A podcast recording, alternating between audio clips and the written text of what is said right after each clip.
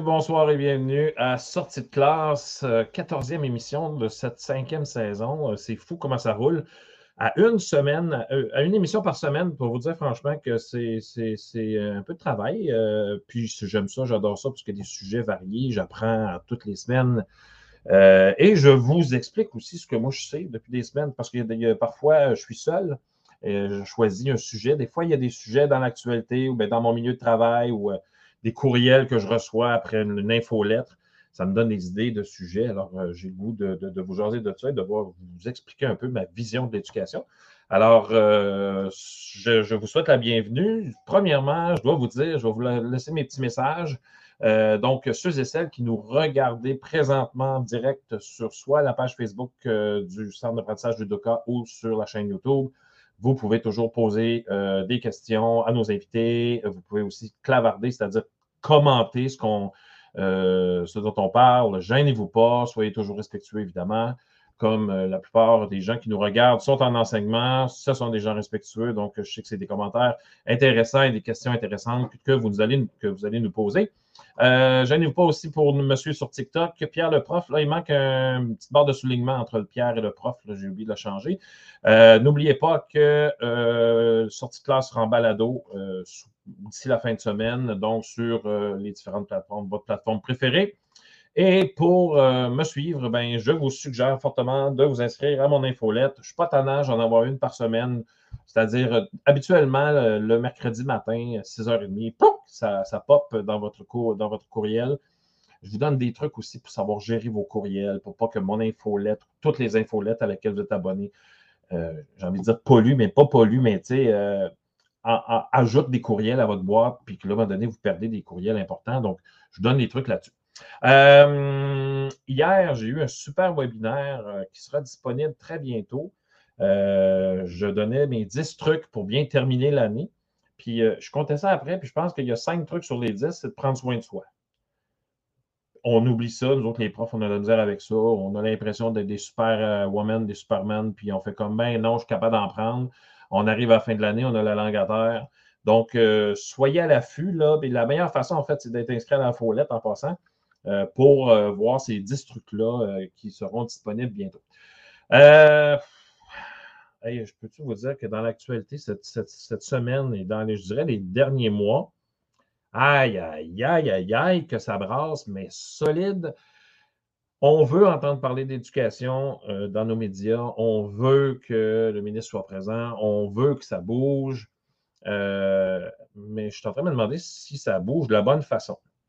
Euh, le ministre a annoncé euh, la création de l'Institut national d'excellence en éducation. Ça fait longtemps que c'est demandé par certains chercheurs, certains profs, certains pédagogues, certains experts en éducation. Semble-t-il que là, on va l'avoir, mais euh, que c'est que ça va faire, cette patente-là? Je ne sais pas si vous avez écouté l'entrevue du, ministre, que, que, notre ministre a fait au devoir. Euh, je pense que ça commence en disant, euh, un petit peu, ça commence en disant euh, le, ministre défend, défend, défend, défend sa réforme bec et ongle, une de même. Allez voir ça. J'aurais aimé ça vous en présenter un bout, mais ça ne me tente pas de me fâcher ce soir ou d'être très déçu. Je dois vous le dire. je n'ai pas de mots pour exprimer ce que j'ai entendu tantôt. Je l'ai écouté avant, avant l'émission. Je n'ai pas vraiment de mots pour vous expliquer ce que je, ce que je ressens. Je ne sais pas encore. Quand ça sera défini comme il faut, je viendrai vous voir. Vous, viendrez me voir sur TikTok pour sûrement faire une coupe de, vidéos là-dessus, mais euh, je ne sais pas, je ne sais pas, je ne sais pas, je ne sais pas. Et euh, on il, a parlé de, justement de l'Institut national. Il s'est fait brasser un peu parce que je pense que l'idée est lancée, mais les bases ne sont pas nécessairement écrites. ce soir, j'ai invité deux personnes Stéphane Allaire et Stéphane Côté, qui ont bien voulu accepter. Mais malheureusement, Stéphane Allaire nous a, euh, ben, m'a écrit Pierre, situation familiale, malheureusement, je ne peux pas être là. Donc, euh, écoute, ça arrive. Prends soin de toi et prends soin de ta famille, Stéphane. Euh, j'ai mon ami Stéphane Côté, mon ami oui, c'est mon ami. Il fait un bout qu'on se connaît, euh, qu'on se fréquente. À l'époque, c'était à l'époque de didactique. Je pense qu'on a commencé euh, avec les soupers pédagogiques. Et ça, il faudrait refaire ça. Un souper pédagogique presque parfait. Je pense que c'est là qu'on avait commencé tranquillement à se voir. Alors, sans plus tarder, je vous présente Stéphane, puis on commence à parler de l'Institut national d'excellence en éducation. Gênez-vous pas pour commenter et poser vos questions. Puis je reçois Stéphane après ceci.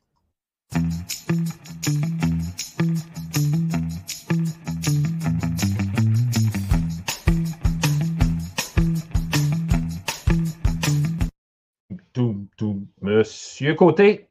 Salut Pierre. Est-ce que cela va? Ça va très bien. Ça va très bien. Euh, Stéphane, euh, présente-toi un petit peu. Je dois te laisser quelques minutes pour te présenter. Qu'est-ce que tu fais de bon dans la vie? Oui, donc euh, en 2000, 1999, je termine mon bac en enseignement de l'éducation physique. Je vais faire deux jours dans un gymnase, puis on va m'offrir une classe de deuxième année. Et je ne savais pas du tout comment enseigner en étant titulaire à ce moment-là. Donc, j'ai fait de 2000 à 2008 différentes. Attends, attends, Stéphane, il y a un petit quelque chose, il y a un petit bruit là, qui, vient de tes appareils. je pense, tu peux enlever. Est-ce que tu as, du bruit autour de toi dans ta maison? C'est mieux comme ça? Non, il y a un genre de dit, dit, puis si on met ça en podcast, après, ça va être. Il n'y a rien, il y a rien dans, ma maison. C'est peut-être mon, casque qui. Euh, non, mais enlève tout alors si tu sais qu'il n'y a personne qui va crier à côté de toi ou euh, tu peux tout enlever. Euh, quand on est deux comme ça, ça peut aller, il n'y aura pas de feedback. C'est quand on est trois là, que ça, des fois, il y a des, retours de son. Mais tu peux enlever, tu peux enlever ton écouteur et ton micro. On va essayer par là, tu me diras ce que ça donne. Est-ce que c'est mieux comme ça? Ça fait un peu canne, mais on va, on va y aller de même, puis euh, sinon on arrêtera. On fait ça à la bonne franquette. puis, euh, oh, ah, pardon, va. Bon, ben là. Donc, on y va comme ça. Allons-y comme ça. Ouais. Donc, ta classe de deuxième année. Euh, oui, c'est ça. Et là, jusqu'en 2008, je vais, je vais gagner des prix en excellence en enseignement au niveau canadien. J'ai complété une maîtrise en, en, psychopédagogie, excuse-moi, portant sur la motivation. Je suis devenu conseiller pédagogique pendant quatre ans de temps. Et là, je voulais répandre la bonne nouvelle qui était faite de l'intégration de la technologie, c'est la solution pour engager les élèves. Puis à la fin, mais je ne savais pas que c'était prêt être la fin euh, parce que j'ai démissionné après ça, mais euh, je, commençais à me questionner, est-ce que la technologie aide vraiment les élèves à mieux réussir et tout? Et là, je suis retourné à l'enseignement et euh, ma copine a eu, on a eu des enfants ensemble. Donc là, mhm. je me retrouvais avec enseigner avec le soir et la nuit, que j'avais beaucoup moins d'énergie pour travailler sur ma classe. Puis là, je me suis dit, il doit y avoir une autre façon d'enseigner que par des projets débiles. C'est super bien.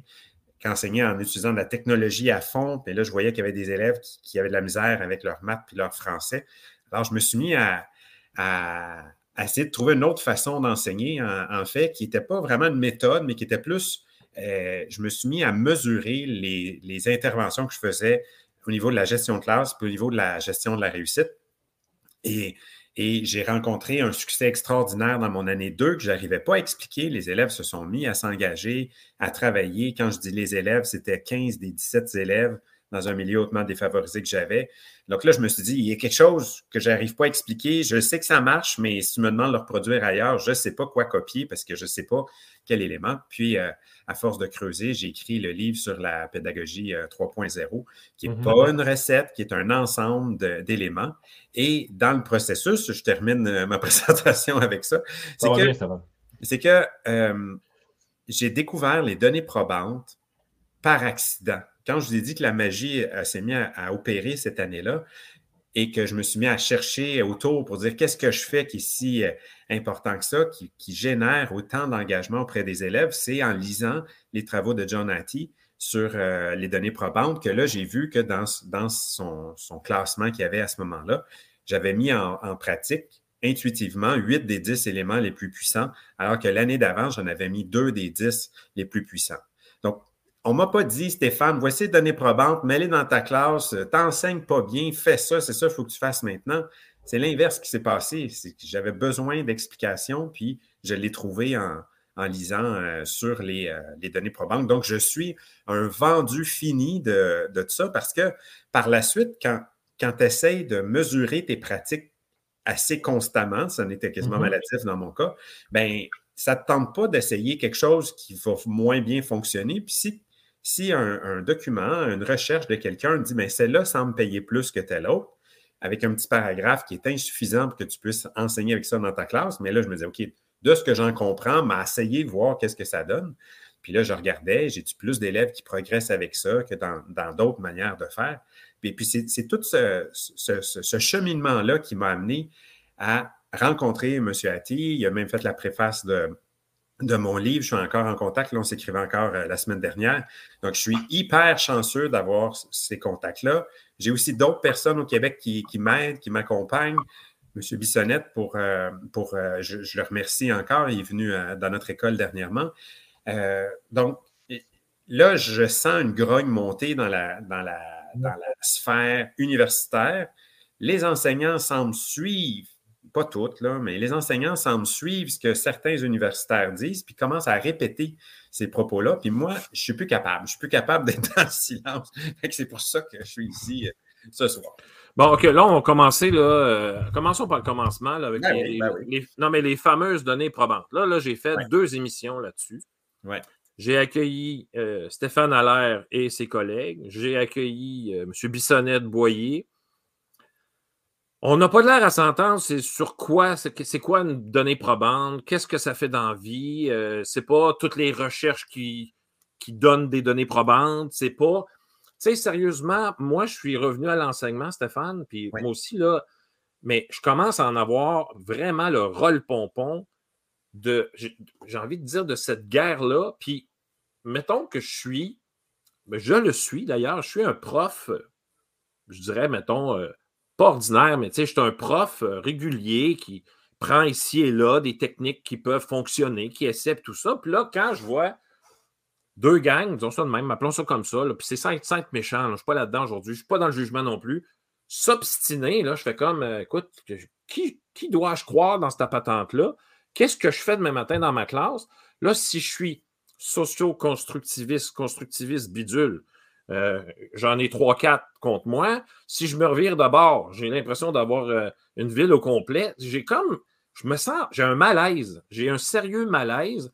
On veut que l'éducation soit au cœur de, nos vies, hein, d'un projet de société. On parle des grandes, on parle de certains pays qui ont mis ça en avant. On dit quand c'est ça qui est important chez nous, c'est l'éducation. On essaie de faire ça. Enfin, on aurait peut-être l'occasion de le faire encore plus parce qu'on en parle depuis deux, trois semaines, un mois, depuis que le ministre est en place, en fait. Ça commence à jaser très fort. Stéphane, je fais quoi, moi, dans vie comme prof qui écoute ça puis qui fait comme où est-ce que je me garoche? Ben, je ferme ma porte de classe puis je dis, ben, je fais ce que j'ai à faire. Ouais. non, mais c'est pas, pas nécessairement ça que je fais moi-même, là, mais mettons, et c'est ce qui arrive. Et c'est ce qui arrive. C'est triste que c'est ça, qui, se produise. Donc, euh, c'est comme si, en tant qu'enseignant, on était. Quand on enseigne, on est dans l'urgence perpétuelle. Tu t'apprêtes à donner ton cours, l'autre arrive en retard, lui, il rentre, lui, il n'a pas son cahier, l'autre s'énerve, euh, l'orthopédagogue rentre. Puis c'est un feu roulant comme ça. Fait que tu ne peux pas avoir la période parfaite soit planifié ou que, que, que, tu essaies de mettre en pratique quelque chose. Là, puis peu importe ce que tu fais comme enseignant, les élèves, ils, réagissent. Soit qu'ils embarquent ou ils réagissent. Puis souvent, c'est un peu des deux que tu as. Ben Donc là, tu essaies, disons, quelque chose de nouveau que tu as appris en quelque part, tu te sens insécure un peu, des élèves réagissent. Fait que tu dis, à l'autre bout, là, je pense que j'aurais été mieux de l'enseigner le cours comme j'étais habitué de le faire parce que là, il y a comme eu trop de, trop, trop de d'apparition de comportement que je ne suis pas habitué de, d'observer. Donc, euh, et, c'est ça, la réalité terrain. Là, ce qui se passe, j'ai l'impression, c'est que c'est des universitaires qui, qui, euh, qui, discutent, qui tirent sur leur couverte, chacun de leur côté, avec les mots, avec les, les actions qu'ils connaissent, parce que dans le monde universitaire, c'est un milieu très, très euh, de ce que j'ai vu, euh, mm-hmm. dans deux universités, c'est, tout le monde est content, le sourire est accueillant, mais dès que tu piles sur le pied de l'autre, là, il va, il, va, il va te critiquer sur quelque chose que tu n'as pas fait dans tes dernières recherches ou tes publications. Puis là, il va remonter dans Internet, puis il va retrouver ce que tu as dit il y a 12 ans, là, puis il va te le ramener, euh, il va te le ramener euh, au visage. Là, il n'y a, a, pas, a pas cet, esprit de collaboration, puis de, de, Oh, attends un petit peu, c'est intéressant ce que tu dis, mais on va aller voir si. Il n'y a, pas. Non? Pas beaucoup. Euh, pas beaucoup. J'ai rencontré beaucoup d'enseignantes euh, à l'Université de Montréal, pour ne pas la nommer, où cette collaboration-là était évidente. Mais ce n'était pas, c'était pas, c'était pas, c'était pas commun, disons. C'était pas. Et, c'est triste. Et c'est triste dans, dans ce monde-là aussi qu'il se passe ces conflits-là. Donc, mais moi, ce qui, ce qui, m'agace, c'est quand c'est quand des universitaires commencent à utiliser ces, techniques de, de, pour discréditer une autre approche parce que les universitaires sont souvent en train de, se questionner, puis de se regarder, puis de, de, c'est ça, des fois de même de se juger. Mais là, mm-hmm. c'est quand ils utilisent leur méthode scientifique pour planter une autre idée. Puis des fois même en utilisant des mots euh, à des tournures du style avec l'inné, les enseignants, vous allez perdre votre autonomie professionnelle. C'est très grave ça parce que les, données probantes, en tout cas de ce que moi j'en comprends, c'est que c'est un ensemble de recherches qui nous aide à dire voici l'état en 2023 de ce qu'on croit savoir qui est payant, puis ce qui l'est moins. Les données probantes, ce n'est pas des universitaires qui ont été dire à des profs enseignent de même, c'est l'inverse. Ils sont rentrés dans des environnements, ils ont trouvé que dans huit classes, il se passait quelque chose d'extraordinaire, se sont mis à les analyser. Puis la majorité du temps, ces huit enseignants-là qui ne se connaissaient pas produisaient des, des, pratiques qui étaient similaires ou des effets qui étaient similaires. Et là, avec les méthodes recherche, mais ben là, il y en a qui sont mis à cerner sur les devoirs, sur quelle intervention pour la gestion de classe. Mais là, c'est sûr que là, c'est tout morcelé, ces éléments-là. Puis que c'est difficile à, en guillemets, à croire parce qu'un prof, c'est pas juste un qui donne des devoirs puis l'autre qui donne pas de devoirs. Toutes les interactions sont comme toutes, je dirais pas mélangées, mais sont toutes euh, enchevêtrées. Puis là, c'est mm-hmm. là, quand tu renseignes, toi, tu dis, je peux pas juste commencer à faire ce petit faisceau-là. J'ai comme plein d'autres choses qui se passent dans, dans, ma réalité de classe. Donc, moi, ce que, je, suggère aux enseignants, c'est euh, de continuer à croire qu'ils font une différence au quotidien parce que c'est vrai. On le fait auprès d'une grande partie de, notre classe. Les élèves qui, refusent un peu l'environnement qu'on propose comme enseignants, euh, c'est les données probantes qui vont nous aider à aller les rejoindre, eux autres. Quand je dis les rejoindre eux autres, ce sera encore pas sans, disons, j'ai quatre élèves turbulents dans ma classe. Avec les données probantes, je vais être capable d'en aller chercher deux ou trois sur ces quatre-là. Je n'arriverai pas à chercher les, les quatre. En tout cas, moi, je n'y suis pas arrivé dans, ma pratique. Mais euh, plutôt que de se dire, ben, ces élèves-là, c'est parce qu'ils ne travaillent pas ou c'est parce que ce n'est pas de ma faute à moi. C'est vrai que ce n'est pas de la faute de l'enseignant si ces élèves-là ne s'engagent pas.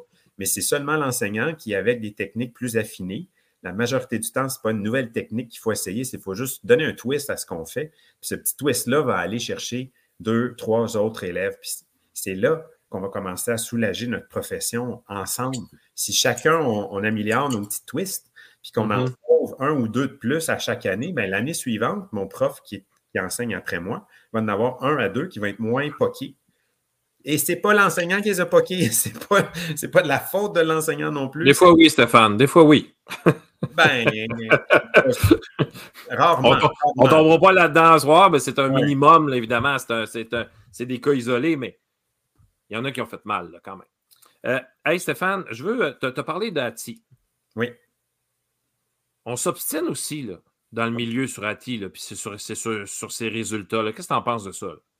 Ben dans, son dernier livre qui est sorti là, de Sequel, qui est sorti en mars de cette année, il, attribue un paragraphe, un, chapitre au complet aux, réponses à toutes ces différentes critiques-là qu'il y a eu, euh, euh, dont des critiques scientifiques là, aussi. Euh, il explique aussi, en toute transparence, c'est un homme incroyablement sympathique. Ce n'est pas quelqu'un qui, qui, se pète les bretelles, vraiment pas. Donc, quand il fait des erreurs, il, les dit, il les dit. Puis donc, Comme euh, faire d'ailleurs. C'est ça. Puis, dans, les critiques qu'il y a eu, là, on le voit avec l'INE, on voit des, des universitaires qui disent enseignants, révoltez-vous, sinon vous allez perdre votre autonomie professionnelle, ce qui est faux avec euh, Vraiment, c'est très faux. C'est même, c'est pas maladroit. Là. C'est les, gens qui ont dit ces propos-là, ils savent qu'est-ce qu'ils faisaient en utilisant ces termes-là. Donc, la même affaire au niveau international. Il y a des chercheurs qui se sont mis à se, faire menacer parce que les recherches qu'ils faisaient étaient bas dans, dans, au niveau de l'impact sur la réussite ou, du changement mm. des comportements. Par exemple, ces profs-là se sont mis à, se regrouper ensemble et essayer de creuser pour trouver des, des bébites. Et il y avait aussi un message le, fait qu'il ait fait un classement fait comme un peu dénaturer son travail. Tout le monde qui regarde un classement, tu regardes les 5-10 premiers dans une course de vélo. Tu ne vas pas regarder les, les, les 50e les 150e dans la gang. Tu regardes juste ceux qui sont en avant. Donc, son mhm. classement a comme un peu euh, envoyé un message, euh, un, faux message. Ce n'était pas le message qu'il voulait envoyer. Le message qu'il voulait envoyer, c'était dans certaines circonstances, certaines pratiques sont plus payantes. Si on en, prend une, si on en prend une, par exemple, entre l'enseignement socio-constructivisme, ou l'approche par la découverte, par exemple, et l'enseignement euh, directif, ou l'approche par enquête, il y a une grosse distinction entre les deux. L'approche par euh, enquête, point 34, point 35 sur la réussite, l'enseignement directif, point 57, et euh, selon les chiffres, quand ça dépasse du point 4, ça, fait, ça fait un, quand, tu mets en pratique des éléments qui sont au-dessus du point 4, normalement, tu observes quelque chose de visible dans ta classe. Tu vois plus d'élèves qui s'engagent, qui apprennent plus vite, qui font moins d'erreurs lorsqu'ils apprennent.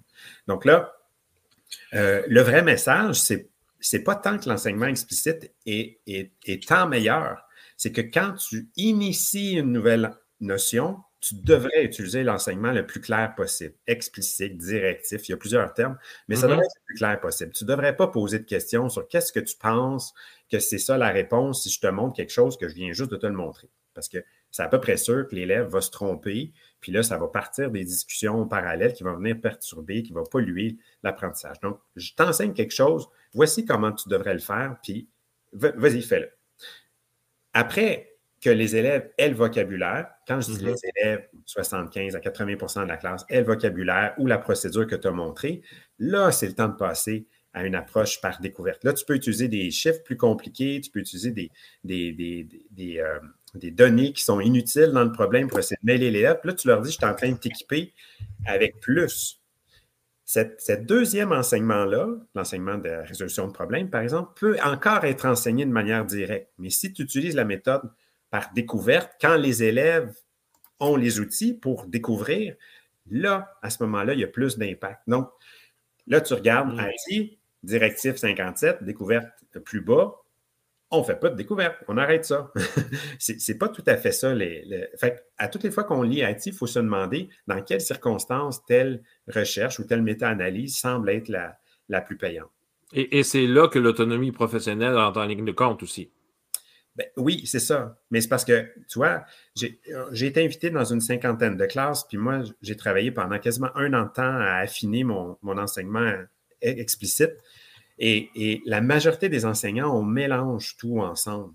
On mélange le questionnement, des fois en contrôlant pas les questions qu'on demande, c'est-à-dire on devrait poser des questions fermées à, à, un certain moment, puis on pose des questions ouvertes. Là, les questions ouvertes rouvrent des discussions de classe puis là, finalement, 20 minutes plus tard, on commence à enseigner la notion qu'on avait prévue parce qu'on a fait plein de détours en parlant de l'actualité puis plein d'autres mm-hmm. choses. Ce qui fait que quand on commence à expliquer, on a une temps dehors de la fenêtre d'attention de la moitié de notre classe. Donc, eux autres vont mal apprendre la notion. Puis là, ça nous retarde constamment. Donc, euh, quand je mange un repas, là, je mange une soupe, un repas puis une crème glacée. C'est bon dans cet ordre-là. Je peux commencer avec la crème glacée.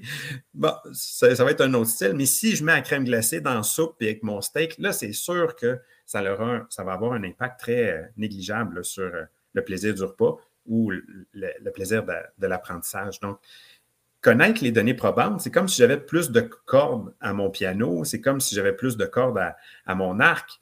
Et, là, je, commence à être plus en contrôle, à savoir dans telle circonstance, c'est ça qui va être plus payant, dans telle autre, ça va être telle autre chose. Mettons, là, je termine avec ça, là, je parle beaucoup, mais disons que le professeur le dit, OK, moi, je vais les notes, là, titre, j'ai lu une recherche là, qui me dit que les, notes, ça tue la motivation. Je le vois quand je remets des, examens, mes élèves, ils, se tapent ça à la tête. Je vire les notes. Bon, si j'avais l'Institut de euh, l'excellence ben, je pourrais aller voir qu'est-ce Comment virer les notes, mais que ça, soit très payant sur l'apprentissage des élèves? Parce que là, puisque comme enseignant, je quitte une pratique pour un autre, je, vais fonctionner par tâton, je vais faire des erreurs dans le processus parce que je ne sais même pas peut-être comment y prendre.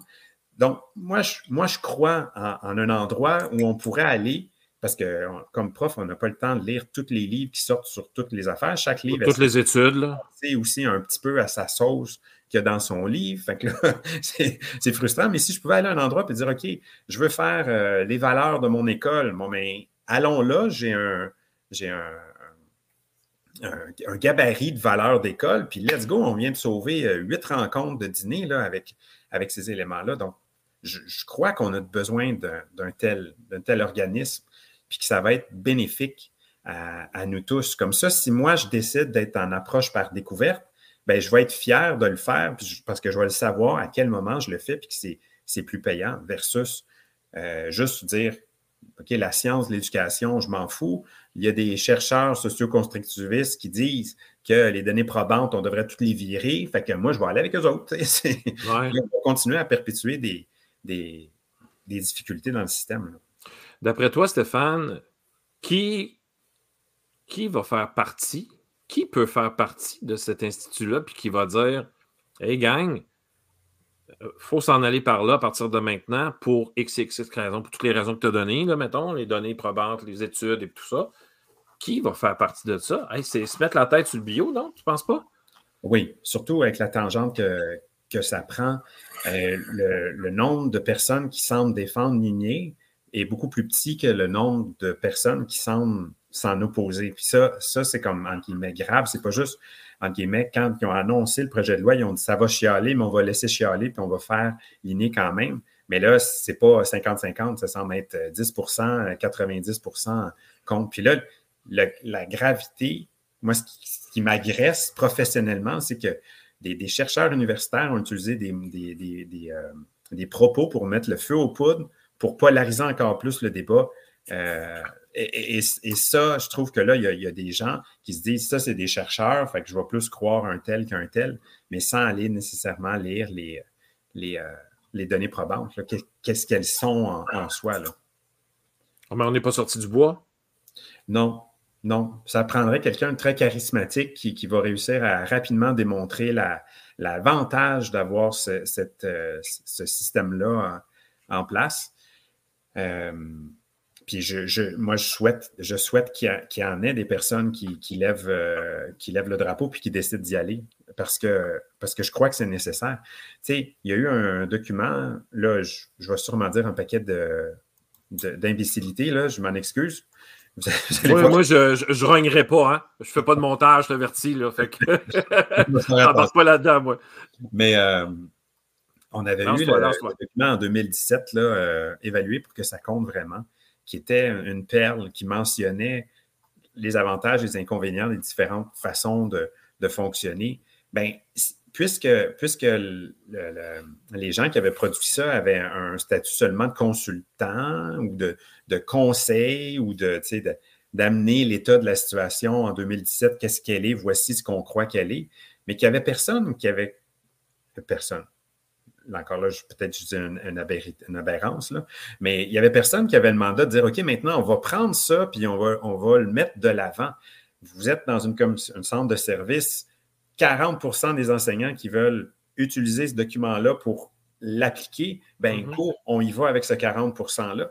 Donc, à cause qu'il n'y avait pas cette espèce de, directivité, de, pouvoir, de, ben, crime, ça, fait tablette, ce document-là, puis alors que tout le monde, on devrait être en train de, de, le lire. Fait que je me dis, le présent système a, perpétué des, belles recherches qui ont été vite tablettées, puis où dans la classe, on continue encore à, générer des, élèves qui apprennent moins bien que ce qu'ils pourraient apprendre s'il y avait accès à, ces tablettes-là. Euh, Stéphane, je pense que c'est dans un tweet à un moment donné que tu as dit que le nombre d'élèves en difficulté va considérablement augmenter. de... Est-ce que c'est depuis la réforme, ça? Ben, euh, c'était un article de, de, Bissonnette, je crois, qui citait entre autres Eugène Royer, à moins que je me trompe, là, qui mentionnait qu'en 1999, il y avait 100 000 élèves en difficulté au Québec, puis là, on est rendu à 255 000 élèves en difficulté. Il y a un écart de 22 ans, 23 ans, incluant une COVID, une pénurie d'enseignants.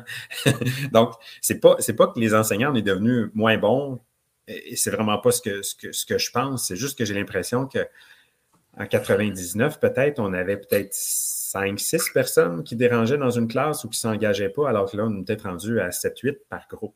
Puis ça, ça fait, ça, fait ça fait une différence. Et ça, le fait que les élèves euh, qui dérangent, l'augmentation de ces élèves-là, c'est dû à, aux fermetures d'écoles, de, classes spécialisées ou c'est juste parce que. Je ne pourrais pas me prononcer sur, sur cet élément-là. Pourquoi tout d'un coup, il y, en il y en aurait plus? Il me semble que dans ma tête, à moi, le pourcentage d'élèves qui dérangent, euh, est pas mal le même depuis, depuis mes débuts dans, l'enseignement. ce que je. Je ne je, sais pas pourquoi que ça augmente, ça. Est-ce que c'est nous qui sommes moins. Euh, je, suis d'accord avec toi dans, euh, sur un, plan, c'est-à-dire que ça. On est porté des fois à embellir notre passé. Beaucoup d'enseignants d'expérience disent Dans mon temps, c'était beaucoup plus facile d'enseigner. Pauvre toi, le nouvel enseignant qui arrive, c'est donc terrible ce qu'on t'offre comme héritage. quand, quand j'entends dire ça, moi, là, un vrai, j'ai déjà vu ça en vrai, moi, là. Oui. J'avais envie de dire, c'est parce qu'on a besoin du jeune, là, puis tu es en train de le caler. Je dire, tu où la baffe? Non, mais à un moment donné, je veux dire. Tout à fait. En tout cas. Il y, a, plusieurs, il y a sûrement plusieurs choses qui expliquent ça, mais euh, moi, je me rappelle que je n'ai pas, pas passé par les instituts didactiques à l'université. J'apprenais l'enseignement de l'éducation physique. Fait que je ne savais pas comment enseigner quand j'ai débuté.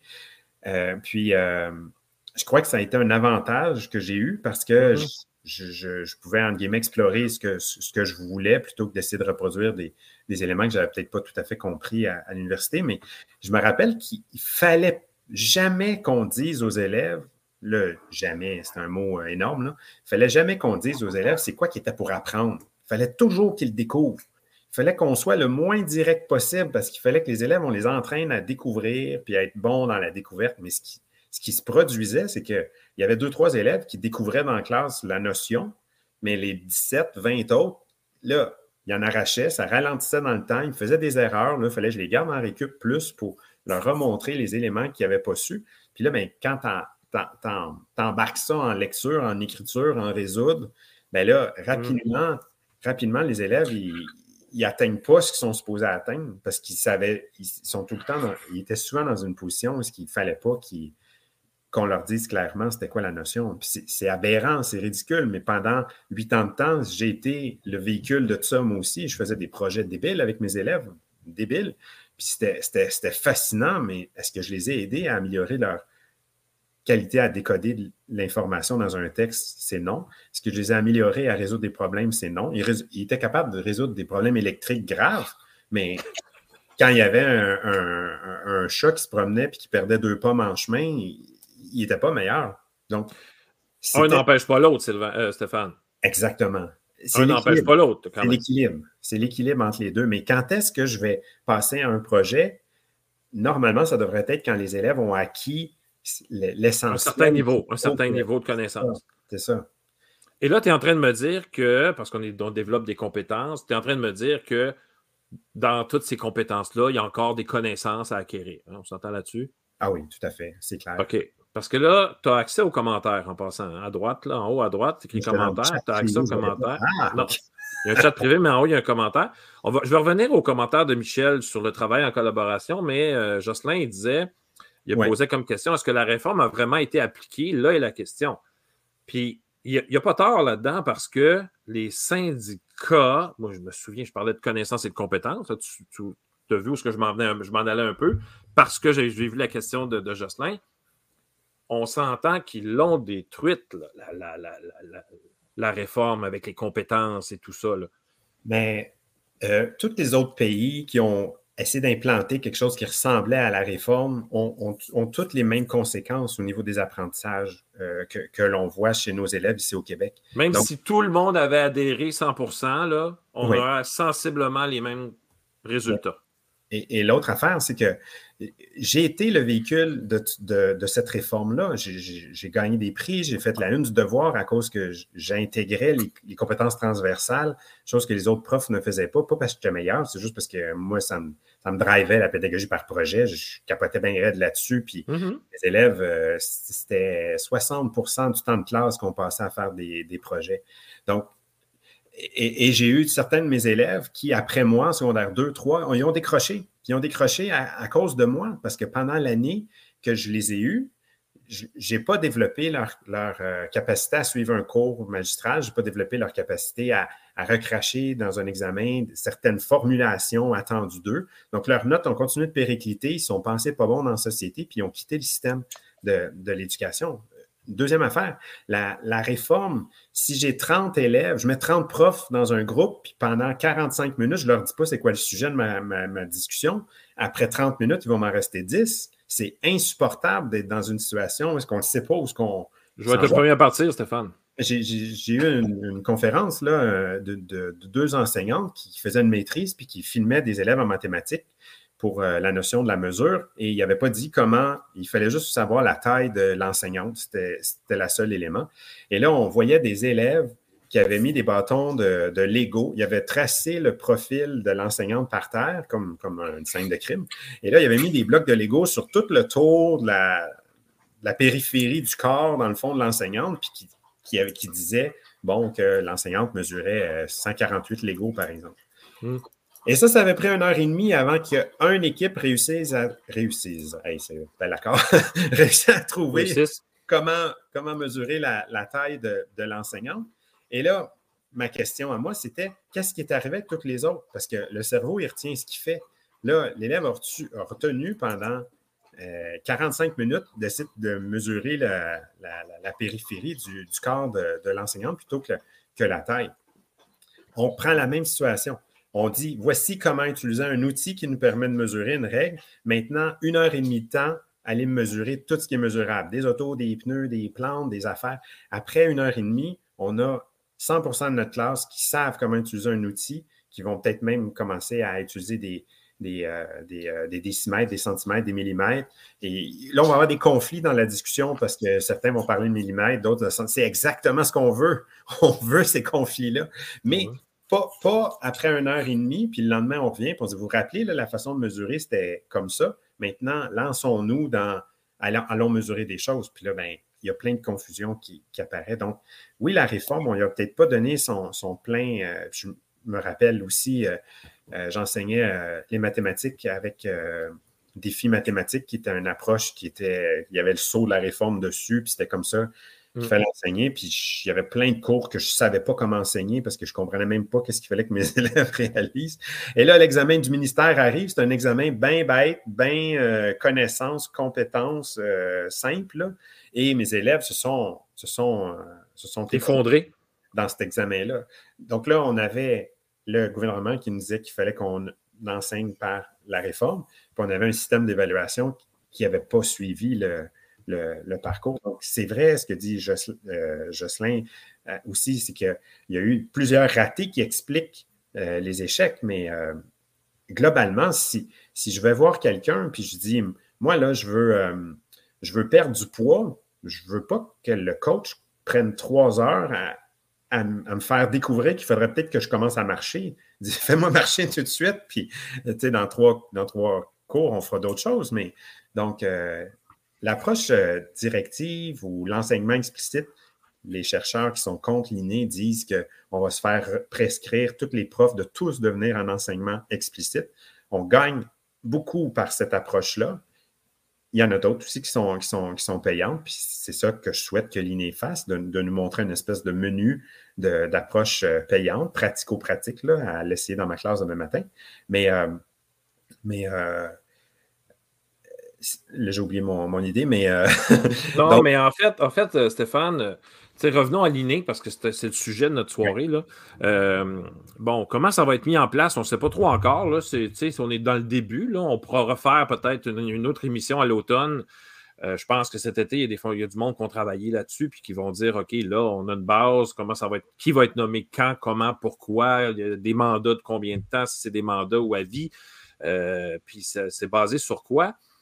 Mais est-ce que est-ce qu'on n'est pas on n'est pas plus proche cette fois-ci d'une façon de faire descendre les résultats de la recherche? Parce que, tu sais, comme tu disais tantôt, que les profs, on n'a pas vraiment le temps de lire toutes les études, toutes les patentes, ben, toutes les patentes. Il n'y a rien de méchant, là, puis euh, je ne banalise pas ce qui a été trouvé ou quoi que ce soit. Mais tu sais, euh, il y en a de la recherche, là. Puis la recherche, lire une étude, là, il y en a des parenthèses avec euh, les, références, puis tout ça. Là, puis, euh, tu sais, c'est intense à lire. Là, je veux dire, capable de lire ça. Tout le monde est capable de lire ça. Mais ce que je veux dire, c'est que est-ce qu'on n'est pas plus proche de, de, de, faire descendre ces, ces, études-là vers, euh, vers nous? Ben, je, le souhaite. Puis, tu sais, euh, Maud, ce qu'elle mentionne, je suis 100 d'accord avec elle. si on veut apprendre à, lire à certaines personnes, ben, voici comment s'y prendre, puis on n'a pas à y aller à tâtons. Puis moi, là où je crois que, que les données probantes nous, nous offrent encore plus de liberté que sans les données probantes, c'est que, mettons que tu dis, OK, je vais, je vais mettre en pratique euh, l'enseignement directif pour apprendre aux élèves à, lire. Je le mets en pratique. Plus d'élèves se mettent à lire mieux. Attends, pour ceux qui vont nous regarder puis qui vont nous écouter, enseignement directif égale, est-ce, est que ça égale explicite? Oui. OK, c'est la même affaire. OK, parfait. Il y a une dizaine de termes, mais euh, euh, l'approche directive, la, distinction avec l'enseignement explicite, c'est que la, méthode euh, directive, c'est qu'il y a des tâches très spécifiques qui suivent l'enseignement. La, méthode explicite, c'est plus une façon d'enseigner, puis après ça, on va utiliser le matériel qu'on avait déjà dans, la classe. Alors que l'approche directive, il y a un matériel qui, qui, prolonge, dans le fond. C'est plus complexe que ça, les distinctions, mais c'est peut-être celle qui sépare euh, le plus. on y va grossièrement. Là. Si toi, dans ta classe, tu utilises une méthode euh, par découverte où les élèves lisent, disons, tout croche, puis que tu les accueilles là-dedans parce que tu veux juste qu'ils lisent, bien, on va avoir quelqu'un qui va pouvoir venir te dire, mais regarde, c'est pas comme ça qui va être le plus payant. Voici comment tu pourrais tu pourrais t'y prendre autrement. Tu sais. Mais ce n'est pas seulement l'enseignement explicite. L'enseignement explicite, point 57 sur, euh, sur l'impact, sur l'apprentissage. La crédibilité de l'enseignant, point 90, c'est très flou, la crédibilité de l'enseignant. La méthode casse-tête, c'est plus par la résolution de problèmes. Euh, ou la lecture, je l'ai utilisé en lecture, 1.2 sur la, la réussite. Et le plus payant, les deux plus payants en haut, c'est l'enseignant qui mesure ces pratiques qu'il qui, met en place et qui estime l'impact qu'il va avoir. Je crois que ces six élèves-là, ils devraient mieux réussir parce que j'ai utilisé telle méthode. Je vais vérifier. Oups, il y en a seulement la moitié de mes six. Je vais changer quelque chose. Ça, c'est ce qui est le plus payant. Ce n'est pas une technique, ce n'est pas une méthode, c'est une pratique, un, mindset qu'on gagne à, gagner. Le deuxième, c'est les CAP, les communautés d'apprentissage euh, euh, pédagogique là, et de pratique où les enseignants s'assoient ensemble, discutent de méthodes mesurées. Donc, au lieu de dire, hey, essayez ça, m'a dicté, moi, sans faute, ça marche. Attends, attends, on va aller mesurer. Quand tu dis ça marche, c'est combien d'élèves qui ça fonctionne? Pourquoi tu penses que ça fonctionne? OK, maintenant, je vais l'essayer dans ma classe. Puis là, j'ai comme quelqu'un avec qui je peux parler qui ne va pas venir juste une fois par année me faire une conférence. C'est un collègue. Puis moi, en échange, j'ai peut-être trouvé quelque chose qui semble être payant. Donc, quand c'est encore la même philosophie, c'est les enseignants qui essayent de, mesurer. La RAI, réponse à l'intervention, hmm. on connaît 1.07 sur, euh, dans la RAI, il y a l'enseignement directif explicite qui, va, qui va venir supporter parce que c'est par là qu'on sait que ça semble être le, plus, euh, le plus payant. Donc, donc tous, ces éléments-là, les données probantes vont juste nous amener sur les épaules d'un géant. C'est comme ça que, je le dis. Euh, une fois que tu utilises la méthode d'enseignement explicite, j'en parle que d'elle, on dirait ce soir, mais mm. et là, plus d'élèves apprennent, ben là, tu peux créer par-dessus, tu peux essayer de faire l'enseignement explicite par pair, par tutorat, par, par visio, par l'élève qui se fait une vidéo, mais tu es déjà, es déjà à une place où la majorité des élèves vont apprendre à une vitesse qui est plus rapide. Puis quand je dis rapide, ce n'est pas la quête de la vitesse qui nous intéresse, c'est plus la quête de, de l'apprentissage de ce qui est supposé être appris euh, au niveau que, je suis. Le, gros des freins qui nous ralentit le plus dans la pédagogie, c'est les élèves qui n'apprennent pas ce qu'on essaye de montrer. Ou les, ou les élèves qui apprennent mal ce qu'on essaie de montrer. On enseigne des additions, il y a quatre élèves qui enlignent mal les chiffres, donc ça ne donne pas un, résultat adéquat. Mm-hmm. les autres, ils se pratiquent à faire ça mal. C'est ça qui nous endommage dans, dans la classe, c'est ça qui nous ralentit énormément. Donc, euh, je me calme. il y a d'autres propos d'autres personnes aussi. Oui, mais il y, a, une belle question de, Mathieu. Pourquoi est-ce que vous comparez uniquement l'enseignement explicite à l'apprentissage par la découverte ou par projet? Ce sont des opposés en termes de résultats et en termes de pratique. Très peu d'enseignants aujourd'hui utilisent l'apprentissage par la découverte. C'est pratiquement du folklore à mes yeux. Qu'en penses-tu? Euh, ben, deux, quand, quand, je parle de ces deux-là, c'est parce que dans la tête de tous les enseignants, on est capable de reconnaître ces deux pôles-là il y en a plein d'autres, en fait. Euh, il y a l'approche par la découverte et l'approche de la découverte. Ce petit, euh, ce petit mot-là différent a un impact majeur sur la réussite. L'apprentissage par la découverte, ça a un effet de 0.35. L'apprentissage de la découverte, ça a un effet de 0.65. Donc, il y a tout le temps plein de petites nuances. L'apprentissage de la découverte, la distinction, c'est qu'on va équiper les jeunes avec une structure on le fait comme enseignant, mais des fois, ce n'est pas toujours clair. On va équiper les jeunes avec une structure qui va leur permettre de, découvrir la résolution de problèmes en mathématiques. Euh, c'est souvent, ce qu'on essaie de faire. Comment on le fait comme enseignant? Souvent, on fait une longue procédure en 16 points pour dire à l'élève, si tu suis ces 16 points-là, tu vas être capable de faire la tâche. Et, et là, on n'est pas en enseignement directif, on est en essayer de donner une méthode aux élèves pour s'en sortir. Puis là, ben, ça, ça fonctionne, ça fonctionne pas plus. Euh, j'ai fait exprès pour parler de l'enseignant qui mesure ses pratiques, de l'enseignant des caps autour de la pratique, de la méthode casse-tête, de la, de, la, crédibilité de l'enseignant et aussi euh, de la RAI, justement pour pas qu'on pense que je ne parle que de l'enseignement explicite, puis je ne suis pas non plus un expert dans ces éléments-là. C'est des éléments que j'ai creusés, j'ai mesurés dans, dans ma classe, donc à hauteur d'homme, pour mm-hmm. voir qu'est-ce qui semblait être, euh, être plus payant. Maude réécrit pour qu'un tel organisme ait le plus d'efficacité possible, il faudrait introduire un cours de méthodologie à la recherche en éducation obligatoire à la formation des maîtres pour outiller les futurs enseignants à lire les conclusions et les transformer en pratique pédagogique. Est-ce qu'on aurait besoin d'une maîtrise, euh, Stéphane, euh, pour enseigner maintenant? Euh, dans, certains pays, on exige la maîtrise. Non. ça donnerait-tu une coche de plus? Ça donnerait-tu quelque chose de plus? Ou la formation continue, par exemple, euh, peut faire le travail? je vais dire quelque chose de gros. Là. À l'université, même dans notre bac de 4 ans, on nous montre à réfléchir, alors qu'on devrait nous montrer à être compétent. On devrait sortir de l'université en ayant dans notre trousse pédagogique une dizaine de pratiques qui sont ultra payantes. Pas, pas, une capacité à réfléchir si je me plante dans la classe, parce qu'on on se plante à, tous les jours. On n'a pas le temps de réfléchir, fait qu'on continue à se planter. On devrait arriver avec des méthodes qui payent tout de suite sur la réussite des élèves selon moi. Euh, et, là, on aurait un, gros, gros avantage. Être capable de lire des recherches, oui, mais je pense que, je pense que c'est important de. Et là, c'est extraordinaire.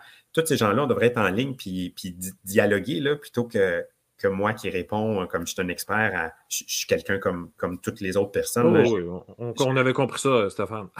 Euh, en fait, c'est, je pense que le, pire ennemi qu'on a en éducation, c'est le même dans la population, c'est notre biais cognitif c'est quand on se dit ça a l'air trop compliqué, ça, je ne le ferai pas, ou ce que je fais, ce n'est pas si pire que ça, ou quand on considère qu'un changement de pratique, c'est une menace parce qu'on fait quelque chose de pas correct. Moi, dans ma tête, c'est pas, pas, j'enseignais pas mal avant les données probantes. J'enseignais intuitivement. J'enseignais en, me basant sur des anecdotes pour, pour confirmer les pratiques que je perpétuais. Et là, quand j'essayais quelque chose de nouveau, c'est sûr qu'il y avait des nouveaux élèves qui réagissaient, puis des fois, même dans mon premier quartile, entre autres, j'ai fait des, changements dans ma classe, puis les forts de la classe se sont mis à se plaindre. Puis là, je me disais, boy, si mes forts de la classe se plaignent, je dois être dans l'erreur. Mais en observant, je commençais à avoir un impact sur mes deux derniers quartiles de ma classe. Donc là, je me disais, est-ce que je choisis mon premier quartile ou je vais choisir temporairement mes deux quartiles du bas de la classe? Puis, des fois, je, je Je faisais un, peu des, un peu des deux pour plaire finalement à, à tout le monde. Mais Là encore, là, vous venez d'entendre ma méthode. Ma méthode, c'était je vais mesurer dans ma classe, j'arrête l'anecdote.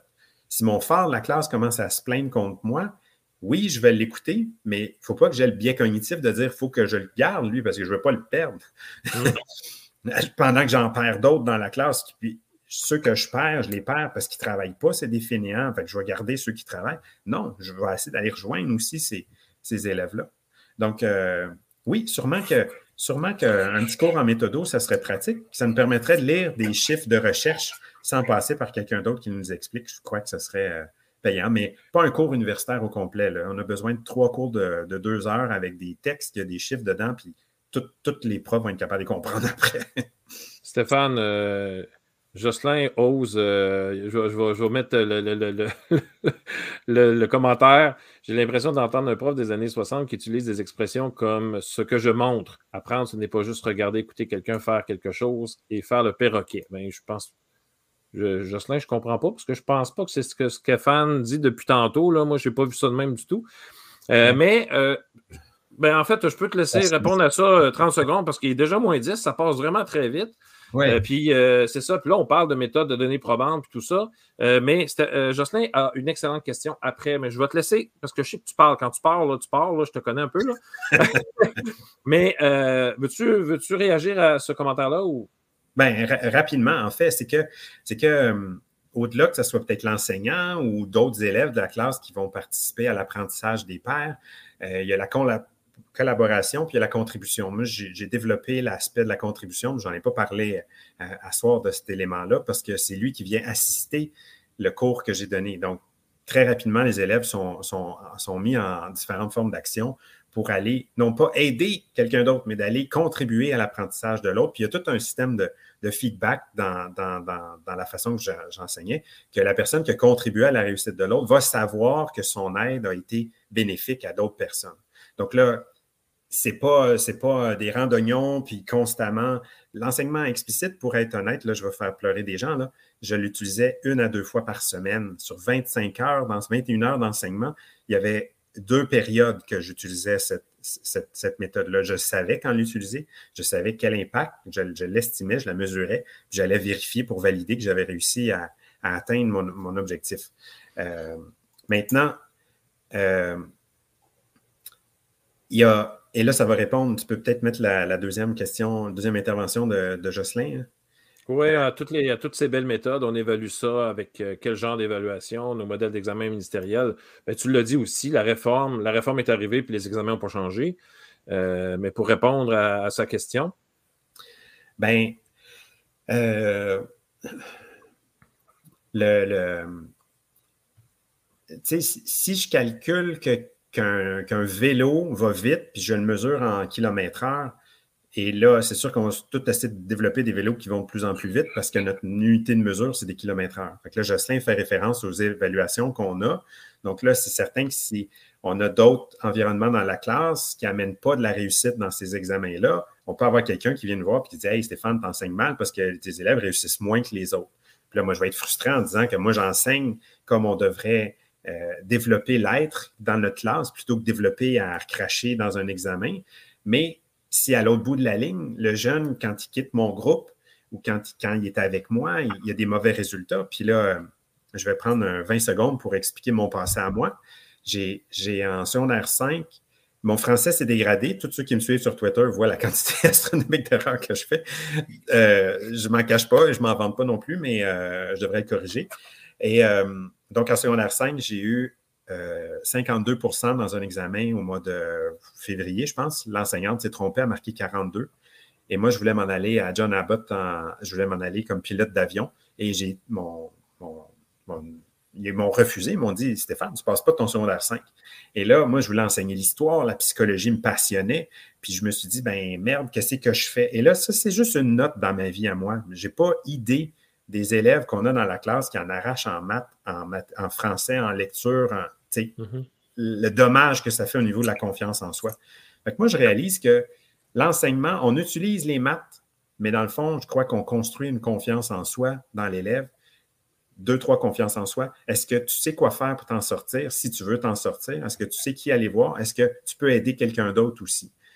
Qu'on soit en maths, en français, en lecture, en mathématiques, c'est ça qui est, notre, qui est notre message qu'on envoie aux élèves, qu'il y ait des notes ou qu'il n'y en ait pas, ça ne sera pas problématique si l'élève il en arrache avec des notes, on va l'équiper pour s'en sortir s'il veut s'en sortir avec les notes. si, mmh. si, on peut enlever les notes, puis on veut faire apprendre le cours qu'on leur enseigne, hey, c'est fou, là, en secondaire 5, il faut réaliser que ça prend huit adultes pour enseigner aux ados ce qu'ils doivent apprendre. Puis que c'est tellement complexe ce qu'ils apprennent qu'on ne pourrait pas avoir un seul adulte en secondaire 5 qui enseignerait les maths, le français, les sciences, parce que chacun des domaines sont trop poussés nos élèves d'aujourd'hui, on les met là-dedans, et on dit Hey, Jack, il faut que tu sois prête. Tu n'étais pas prête pour l'examen d'histoire puis d'univers social. Tu étais où? Qu'est-ce que tu pensais? Puis pendant ce temps-là, on revient, puis chacun des profs pousse sur. sur, Fait que ça, bref, il y aurait beaucoup de belles discussions qu'on pourrait avoir aussi en dehors du sujet de, de, l'inné, mais je pense que si, comme prof, on pouvait avoir accès et à une forme d'appui aussi à des méthodes qui sont, qui sont payantes, qui, donne plus de réussite, je crois qu'on gagnerait à avoir accès à, ça. J'ai l'impression que l'inné peut, peut être la, solution pour ça. Jocelyn dit j'aurais aimé avoir une réponse simple à ma question. Peut-être que peut-être que ben, c'est pas si simple que ça comme réponse.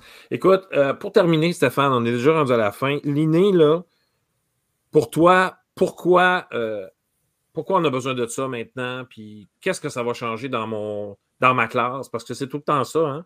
La différence, là, c'est tout le temps ça. À chaque fois qu'un ministre arrive avec une réforme quelconque, on met de l'argent, on met ci, on met ça. Dans ma classe, sérieusement, ça fait 20 ans que je suis dans une classe. À part le programme qui peut changer, là, le, papier, le, cartable qui arrive, là, je ne vois pas grand changement. Là. Qu'est-ce que l'inné peut faire comme différence en tant que prof et professionnel?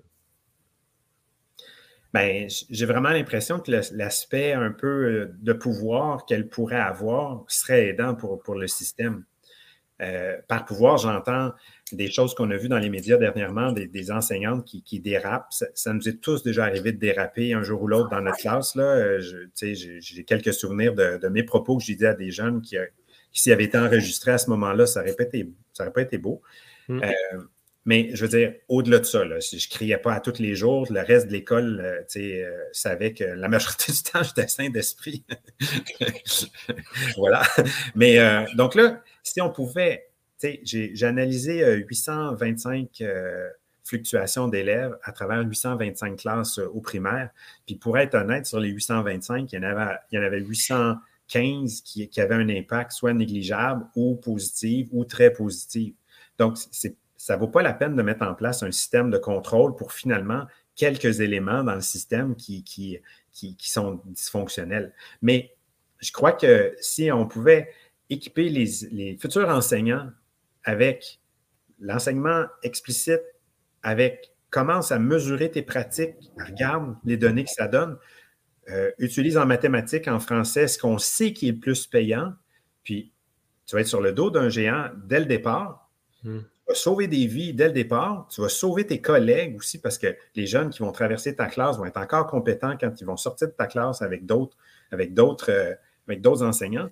Ben, crime, on ferait, on ferait la, on ferait la magie. Puis à ce moment-là, on a besoin de quelqu'un qui, quelqu'un, en tout cas, une, quelque chose directif que seulement de la, consul, la conseillance puis la consultance. Puis j'arrête pas de reparler de, l'outil euh, évalué pour que ça compte vraiment. Que merde, il y a plein de gens qui ne savent pas que ça existe, ce document-là, alors que ça devrait être dans toutes les écoles. Euh, tu parlais de conseil. On, vient de pousser le Conseil supérieur de l'éducation un peu, là, mais c'était pas. On n'aurait pas pu juste changer le mandat du Conseil supérieur d'éducation puis dire regarde, euh, à partir de maintenant. Euh, c'est pas ça qu'il faisait un peu de temps en temps quand il sortait un, quand il sortait un papier. Euh, que ça, ça, sortait pas de. de, de, Tout à fait. des poubelles, puis dire Ah ben regarde, les gars, euh, j'ai trouvé ça, il me semble que ça serait pas pire. Le conseil super, on met nos noms en, en bas de ça. Ah ouais, super, on prend une coupe de bière là-dessus, on fête, puis on donne ça. c'était pas de même que ça n'a jamais été fait, là, comme ça. C'était des pensées. On connaît du monde qui, ont, qui était sur ce conseil-là. Mais tu sais, c'est peut-être ce même conseil-là aussi qui avait mis en place la, réforme. Puis là, je parle à travers mon chapeau euh, complètement. Je ne sais pas si c'est si le cas. Tu sais, la réforme, quand tu la lis, c'est beau, c'est beau. Tu veux envoyer ton enfant dans cette école-là, tu veux être dans cette école-là, tu veux enseigner dans cette école-là. Mais quand tu regardes les résultats à l'autre bout, tu ne peux, peux, pas continuer à, vouloir ça. Fait que des fois, dans les conseils qu'on donne, des fois, il y a, un petit peu d'influence personnelle de, de, nos croyances. Puis l'Institut, je crois qu'elle elle pourrait être plus ordonnée euh, c'est-à-dire pas, nécessairement donner des pratiques qui sont toujours belles et, sexy, mais peut-être certaines, directions qui nous permettraient de, tous mieux nous en sortir. Parce que c'est pas le fun d'enseigner quand tu as 50, 60% de ta classe qui refusent parce qu'ils n'ont pas les acquis, parce que l'autre gang d'avant a, eu des pratiques qui ont, maintenant on le sait, qui ne sont pas payantes. Ça ne peut plus perpétuer ce, système-là. J'ai l'impression, qu'on est là, à savoir si ça va avoir lieu on ne le sait pas. mm si c'est le cas, ben là, ça arrive en même temps qu'une euh, moyen de pression avec les syndicats. Les syndicats vont attraper ça en disant c'est la chenoute. Donc là, c'est pas, pas positif. Les, planètes sont mal alignées, je dirais. Mais moi, je la souhaite. Est-ce que l'autonomie professionnelle a le dos large? Est-ce que ça peut donner l'occasion à certains profs en espérant qu'ils sont tous sensés, intelligents et responsables et professionnels. Ça donne pas un peu aussi l'occasion de faire un peu n'importe quoi? Oui. oui. Pas dans le jugement, là encore, là, on jase.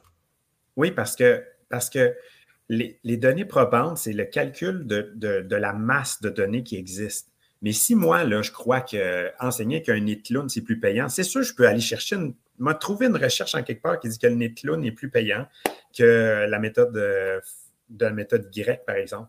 Et là, je vais pouvoir même me défendre en disant regardez, j'en ai une recherche qui dit ici que c'est payant ce que je fais. C'est ça, ça le, problème qu'on a. Et, c'est ça peut-être que le petit cours universitaire sur les, la, recherche nous aiderait à, à faire, c'est-à-dire d'aller chercher plus loin. Mettons, je pense que j'ai une bonne idée, ben, que je dois aller chercher deux, trois autres recherches qui sont contre l'idée que j'ai, juste pour m'assurer que je m'apprête à faire quelque chose qui va être bénéfique pour, les, euh, pour le bien des élèves. Stéphane, c'est déjà terminé. J'aurais aimé ça que Stéphane Allaire soit avec nous. On aurait eu un point. Ouais, on aurait un point de vue différent. Oui, c'est le fun d'avoir les commentaires des gens. Continuez à commenter. C'est super le fun. C'est vraiment génial. Euh, je voulais parler de Michel qui disait que si on travaillait davantage euh, ensemble, mais vraiment ensemble, euh, en étant coordonnés, des équipes collaboratives, on y, on y arriverait. Elle disait aussi, on jase de nos techniques, on les échange, on écoute les métadonnées, on s'auto-évalue. Et, mais à la place, on est seul dans notre classe. La Fondation Chagnon a investi 17 millions de son argent de sa fondation pour équiper les, les centres de service, en tout cas, la majorité des centres de service avec les CAP. C'est exactement ce que, Michel vient de dire. Dans les endroits, je pense à un endroit en Beauce extraordinaire où ils l'ont mis intégralement. Ils n'ont pas dit on va essayer de faire une CAP. Ils ont pris comment une CAP qui est payante, ça marche.